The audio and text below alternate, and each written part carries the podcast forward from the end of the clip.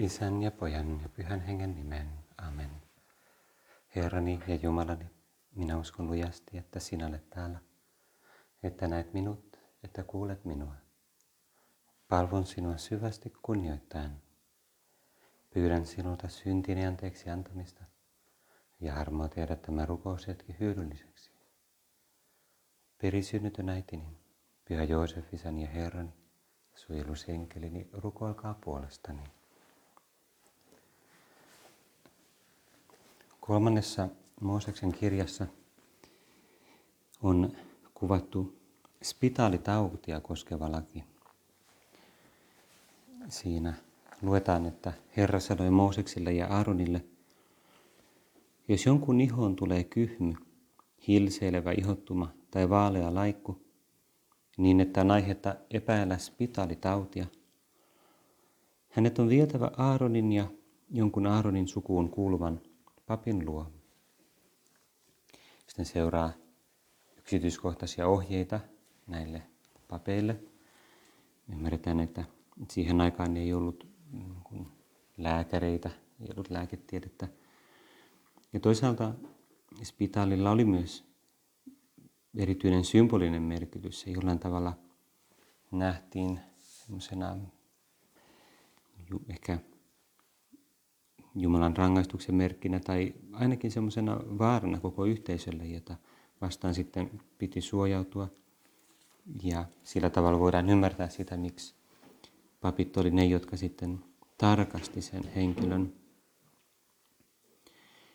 Ja vähän myöhemmin siinä samassa tekstissä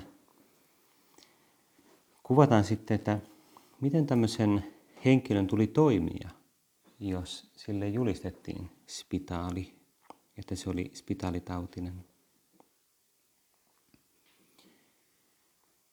Jos pappi ihottumaa tarkastaessaan toteaa, että niin päin on spitaali, se on saastainen ja pappi julistakoon hänet saastaiseksi.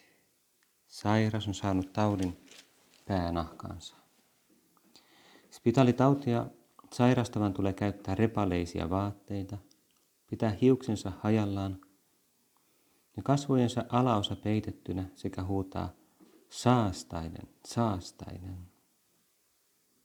Niin kauan kun hän potee tautiaan, hän pysyy saastaisena. Hänen on asuttava erillään leirin ulkopuolella.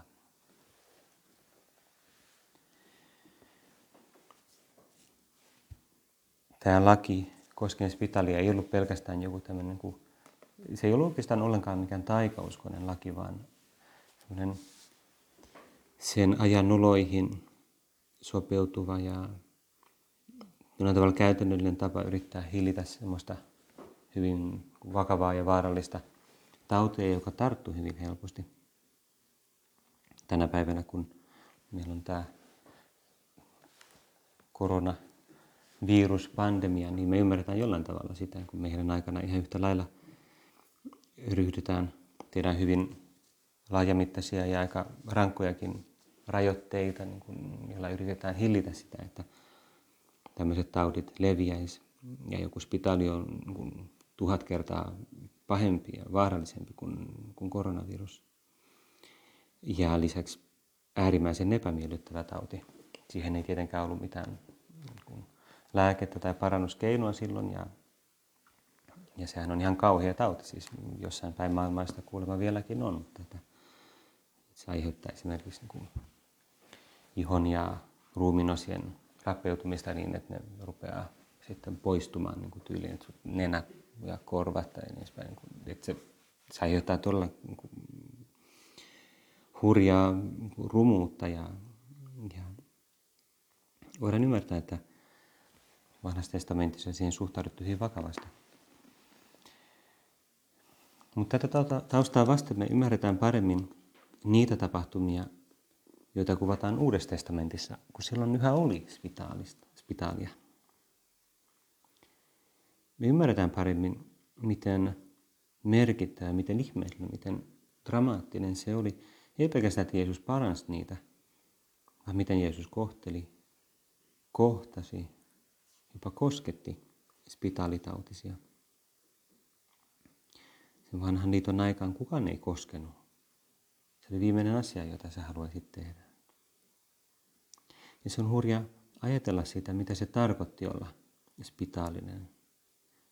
Tämä kuvaus, että tulee käyttää repaleisia vaatteita, pitää hiuksensa hajallaan ja huutaa saastainen, saastainen ja asuttava erillään leirin ulkopuolella. On vaikea kuvitella, miten, miten julma se ohje tai laki on, vaikka sen tarkoitus on ihan käytännöllinen. Sen tarkoitus ei ole sinänsä tuomita niitä ihmisiä moraalisesti, mutta sehän on ihan äärimmäisen kova käytännön seuraus, että suljetaan yhteisön ulkopuolelle ja sitten siellä kutsu, kutsut itseäsi saastaiseksi. Yksi ensimmäisiä ihmeitä, jota Markus kuvaa evankeliumissaan on nimenomaan spitaalisen parantaminen. Markuksen evankeliumin ensimmäisessä luvussa me luetaan ja kuullaan, miten Jeesuksen luo tuli spitaalinen.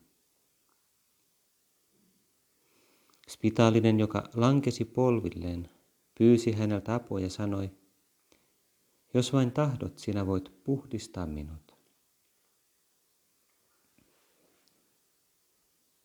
Voit puhdistaa minut. Mikä kaunis rukous.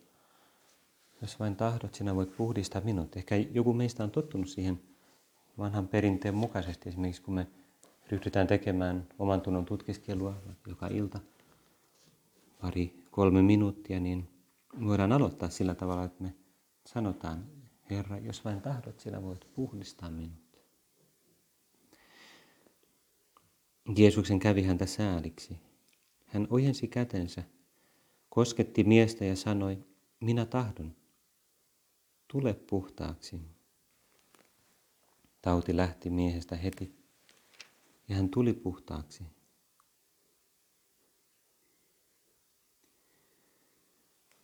Se, että me oman tunnon tutkiskelussa tai esimerkiksi oman tunnon tutkiskelussa myös ennen ripittäytymistä voidaan lausua itse tällaiset sanat. Herra, jos vain tahdot, Jeesus, jos vain tahdot, sinä voit puhdistaa minut. Se on hyvin soveliasta itse asiassa. Se on hyvin soveliasta teologisesti, koska on semmoinen syvä analogia synnin ja sairauden välillä. Tavallaan voi sanoa, että perisynti kaiken kaikkiaan viittaa siihen, että ihminen on jollain tavalla epäterve matkalla kohti kuolemaa ja jollain tavalla henkisesti heikko ja, ja monia muita asioita, mutta vaikka se ei ole itsessään kun synti, jota me oltaisiin itse aiheutettu, josta me oltaisiin siinä mielessä syyllisiä, niin me ollaan kuitenkin jollain tavalla sen alasia. Ja meidän henkilökohtaiset synnit vielä enemmän, vielä suuremmalla syyllä, niin kun tekee meistä tavallaan henkisesti sairaita, kuolevaisia, jopa kuolleita. Ja kun Jeesus paransi ihmisiä fyysisesti, sairauksia, niin Herra usein sanoit, että poikani tai tyttäreni, sinun syntisi on annettu anteeksi. Esimerkiksi just tässä Markus, Markuksen evankeliumissa seuraava ihme on se, miten Jeesus parantaa halvaantuneen.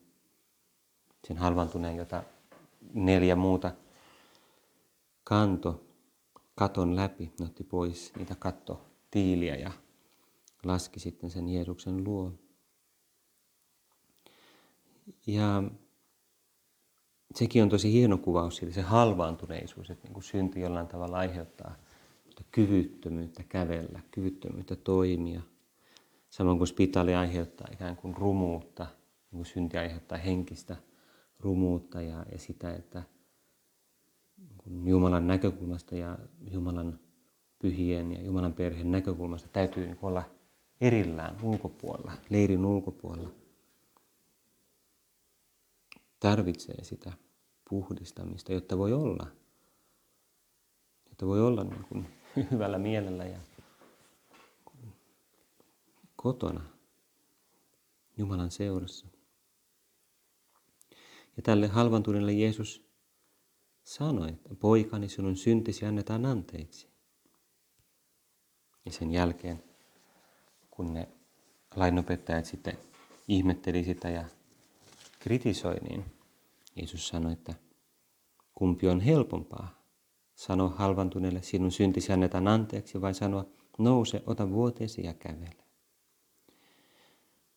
Mutta jotta te tietäisitte, että ihmisen pojalla on valta antaa päällä syntejä anteeksi, hän puhui nyt halvantuneelle, nouse, ota vuoteesi ja mene kotiisi. On syvä yhteys niiden välillä. Tietenkin se, mitä Jumala ennen kaikkea haluaa tehdä ja mitä Jeesus aina ennen kaikkea teki ja mitä varten, kun Jeesus tuli maailmaan, mitä varten Jumala tuli ihmiseksi, on ennen kaikkea syntien anteeksiantoa varten. Ei sen takia, että Jumala parantaisi meitä fyysisesti, vaikka Jumala voi tehdä myös niin, jos, se, jos siihen monet tekijät voi vaikuttaa. Onko se Jumalan suunnitelman tarkoitus mukaista, niin, että me ollaan kelvollisia vastaanottamaan sellaisia monia eri vaik- tekijöitä siinä. Mutta joka tapauksessa, vaikka Jumala kaikin tavoin niin kun parantaisi meidän fyysisiä sairauksia, me oltaisiin silti kuolevaisia. Se on ajan kysymys, milloin sitten kuollaan kuitenkin. Jumala, sä haluat antaa meille ikuisen elämän. Ja sitä varten me tarvitaan syntien anteeksiantoa. On paljon suurempi asia. On syvällisempi ja tavallaan myös vaikeampi.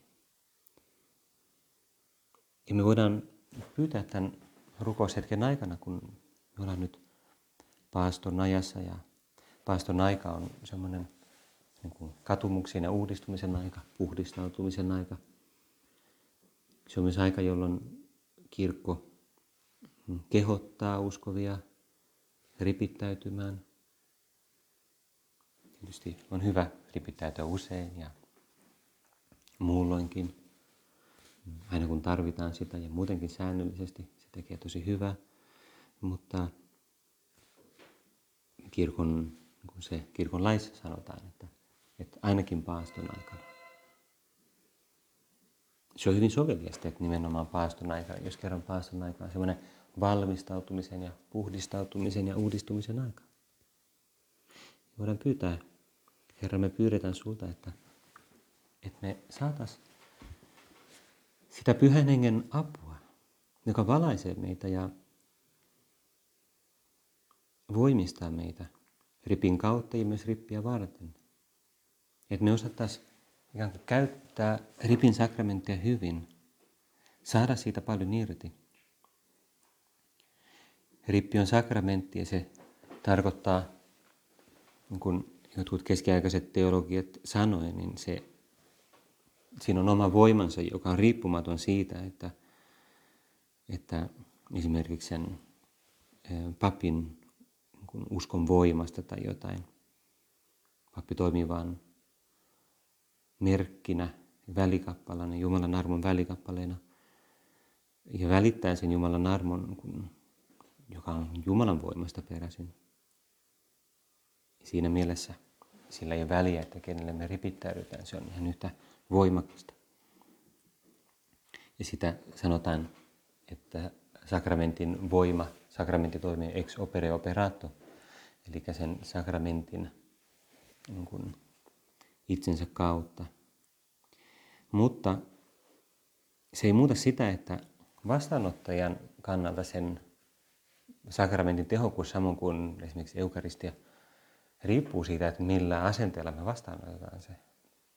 Jos mä olen välinpitämätön, niin se sakramentti vaikuttaa ex opere operato silloin se oma voimansa, mutta mun kyky ottaa se vastaan on niin huono silloin.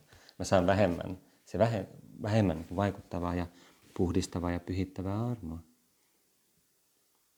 Sen sijaan, jos mä vastaanotan sen nöyrästi, kiitollisesti, uskolla, ja niin päin hyvin valmistauteen, niin se pyhittää mua, mua enemmän. Ja me voidaan tavallaan pyytää, että me opittaisiin niin kuin tämä spitaalinen, jonka Jeesus puhdisti, että me opittaisiin todella olemaan kiitollisia Jumalan kaikelle sille armolle. Ei pelkästään sille sakramentaaliselle, sakramentaaliselle vaan kaikelle armolle, jota Jumala meille antaa. Meitä puhdistavalle armolle ja muullekin, voimistavalle ja valaisevalle ja kohottavalle armolle. Tässä Markuksen evankeliumissa kuvataan sitä niin, että kun se spitaalinen oli tullut puhtaaksi, niin Jeesus käski sitä niin kun, näyttämään itsensä papille, anna puhdistumisesta se uhri, jonka jo Mooses on määrännyt todisteeksi heille, viittaa sinne just niissä vanhan testamentin säädöksiin. Mutta lähdettyen sieltä mies alkoi joka puolella kuuluttaa ja levittää tietoa tapahtuneesta, niin että Jeesus ei enää voinut julkisesti mennä yhteenkään kaupunkiin. Hän pysytteli kaupunkin ulkopuolella asumattomilla seuduilla ja kaikkialta tuli ihmisiä hänen luokseen.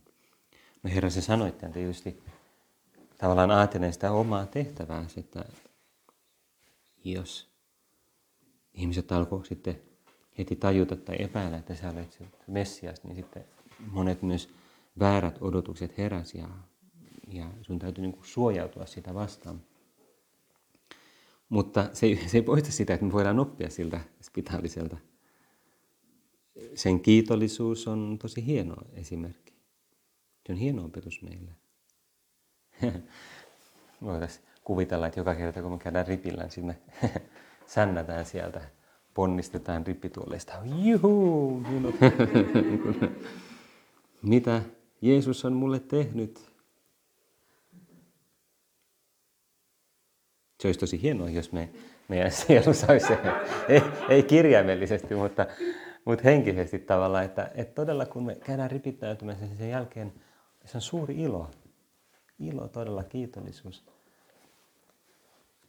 Kun Jeesus sanoo myöhemmin liittyen siihen syntiseen naisen tai johonkin syntiseen naisen, muista nyt kuka se oli, mutta siihen, joka pesee ne jalat sillä tuo öljyllä, niin Jeesus sanoi, että, että, että, että hän on, miten se oli, että hän on saanut enemmän, koska hän rakastaa, hän rakastaa, rakastaa enemmän, koska hän on saanut enemmän anteeksi. Pikku Teresa, Pyhä Lision Teresa ku, kuvaa tosi kiinnostavasti sitä, sitä tapausta, koska Pikku Teresa sanoi, että, että hän usein niin kuin oli kateellinen sille – hän, hän kutsui sitä Maria Magdalenaksi, koska on tietty perinne, joka ajatteli, että se on sama henkilö. Ja voi olla, ei, ei, se, ei, se, ei voida tietää, oliko sama vai ei, mutta, mutta tota, sanoi, että, että hän oli kateellinen Maria Magdalena siitä, koska hän osasi rakastaa enemmän, koska hän oli saanut niin paljon anteeksi. Sitten pikku Teresa, joka oli ollut tavallaan niin kuin, no, hyvin viaton jossain mielessä, niin kuin hyvin kiltti lapsi ja tietyllä tavalla viaton, ei ollut koskaan tehnyt mitään suuria syntejä, niin sitten hän oli vähän, no miten mä voin sitä rakastaa paljon, jos, jos mä en ole saanut niin paljon anteeksi. Ja siinä on tosi kiinnostava pohdiskelu siitä, että, että rukoillessa hän ymmärsi, että, että myös hän voi soveltaa sitä itsensä. Ei sillä tavalla, että hän on tehnyt suuria syntejä ja sitten Jumala on hän, häntä niin kuin armahtunut niistä, vaan Jumala on varjellut häntä niistä. Mutta se on sama Jumalan hyvyys. Ja jos hän ottaa sen kiitollisena vastaan, niin pohjimmiltaan se on sama asia. Hän on saanut anteeksi niin kuin kaikki synnit ja vielä enemmän sen Jumalan Jumalan niin kuin kaitsel, isällisen kaitselmuksen kautta. Ja siitä hän voi olla kanssa kiitollinen. Pohjimmiltaan kyse myös siitä, että se, että on saanut paljon anteeksi, ei ole kysy vain siitä, että, että miten paljon syntejä me ollaan tehty, vaan miten syvästi me niin kuin, kadutaan ja otetaan henkilökohtaisesti vastuuta siitä. Sillä tavalla, nimenomaan sen syvemmän katumuksen kautta me kun saadaan paljon anteeksi ja opitaan rakastamaan paljon. Paavi Franciscus puhuu paljon ripistä kirjassaan Jumalan nimi on laupeus. Tai se on semmoinen haastattelukirja, joka on myös julkaistu suomeksi. Sen yksi kiinnostava kohta liittyen tähän katumukseen ja haastattelija kysyi siltä, että miten tunnistamme olevamme syntisiä? Mitä sanoisitte sille, joka ei tunne olevansa syntinen? Hmm, tämä on kiinnostava tämä Paavi Franciscuksen vastaus. Että neuvoisin häntä pyytämään tätä armoa. Kyllä, itsensä tunnistaminen syntiseksi on armo. Armo siinä mielessä, niin laajassa mielessä, että ei Jumalan armeliaisuus, vaan lahja. Joku, mitä Jumala lahjoittaa. Se on armo, se on lahja, joka sinulle annetaan. In, ilman armoa enin, mitä pystyy sanomaan, on olen rajallinen. Minulla on rajoitteeni, nämä ovat virheeni. Mutta itsensä tunnistaminen syntiseksi on jotakin muuta. Se merkitsee seisomista Jumalan edessä, Jumalan, joka on kaikkemme, ja itsemme, eli mitättömyytemme tuomista hänellä, kurjuutemme, syntiemme. Se on todella armo, jota meidän on pyydettävä. Tämä on tosi hieno kehotus meille tänään paaston ajan aikana, kun me pyritään syvemmin kääntymään Jumalaa kohti ja syvemmin suuntautumaan sitä pyhyyttä kohti, johon Jumala meitä kutsuu. Atomo Herra, anna mulle enemmän sitä armoa, se lahja, se valo, että mä todella tunnustan olevani syntinen ihminen. En jotenkin kun mässäilen sillä tai märehteen jossain syntisyydessä, varsinkaan jossain niin kuin fiktiivisessä syyllis, niin kuin syntisyydessä, siitä ei mitään hyötyä. Mutta nimenomaan konkreettisessa.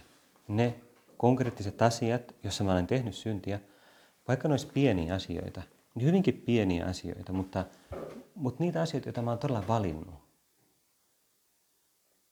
Pienet, tietoiset synnit. Ehkä se, että mä oon ollut vain ylpeä jossain keskustelussa. Tämä kuulostaa tosi niin kuin liiottelulta, mutta miksei. Kaikki ylpeyden synnit on niin kuin erityisen tärkeitä niin puhdistaa, puhdistaa pois. Ja varmasti usein mä olen ylpeä. Mutta se on ihan turha sanoa, niin kuin, että, että Jumala, anna mulle anteeksi, että mä oon ylpeä. Okei, okay, niin ylpeä, ylpeä. Mitä sä tarkoitat sillä? Niin kuin, taipumusta. Mutta miten sä voit pyytää anteeksi sun taipumusta? Et sä syyllinen sun taipumukseen. Mutta konkreettiset teot, valinnat, sinne sä oot antanut periksi sille. Ja sä olet toiminut ylpe- se, Herra, että mä olen toiminut ylpeästi ja valinnut sen. Mä olen halunnut alleviivata omaa mielipidettäni ja mä olen alkanut huutaa toiselle. Ja, ja sitten sen, Herra, mä otan vastuuta tästä. Mä olen syntinen ihminen tässä konkreettisessa asiassa ja tuhansissa muissa asioissa. Meidän on aika lopettaa meidän rukous. Voidaan pyytää todella Jumalaa, että me saataisiin semmoinen syvä kiitollisuus kaikesta siitä, mitä Jumala todella antaa meille anteeksi. Mä haluaisin lyhyesti tähän loppuun vielä ottaa psalmin sanat, psalmista 32, jossa puhutaan justiinsa synnin tunnustuksesta ja anteeksi annosta. Ja siinä on hienosti alussa, ihan ensimmäisissä säkeissä tämä, että autua se, jonka pahat teot on annettu anteeksi, jonka synnit on pyyhitty pois. Autua se ihminen, jolle Herra ei lue viaksi hänen syntiään ja jonka sydämessä ei ole vilppiä. Todella autua siis, autuas, autuas, autuas, onnellinen, onnellinen se. Sehän on meidän tie. Me totta kai ponnistellaan välttääksemme syntiä ja ponnistellaan meidän heikkouksia vastaan, meidän huonoja taipumuksia vastaan – mutta sitten kun me langetaan erilaisiin synteihin, pieniin tai suuriin, jonkun verran me langetaan joka tapauksessa. Kun joku sananlasku, vai mikä se olikaan sanoi, että vanhurskaskin lankeaa seitsemän kertaa päivässä. Ja jos me ei olla niin vanhuskaita, niin enemmän kuin seitsemän kertaa. Mutta autua se, jonka pahat teot on annettu anteeksi, jonka synnit on pyyhitty pois. Kiitos Herra todella. Voin olla mun heikouksista huolimatta todella autuas, onnellinen, koska mä olen ihminen, jolle Herra ei lue viaksi hänen syntiään. Ja sen perusteella myös seurata, jonka sydämessä ei ole vilppiä. Sen mä pyrin olemaan todella vilpitön. Vilpitön, eli siis rehellinen, läpinäkyvä Jumalan edessä. Pyydetään myös Neitsyt Mariaa rukoilemaan tämän puolesta. Kiitän sinua Jumalani niistä hyvistä päätöksistä, liikutuksista ja innoituksista, jotka olet mielen johdattanut tämän mietiskelyn aikana. Pyydän naposi toteuttaakseni ne. Perisynnytön äitini, pyhä Joosef isäni ja Herrani, suojelusenkelini, rukoilkaa puolestani.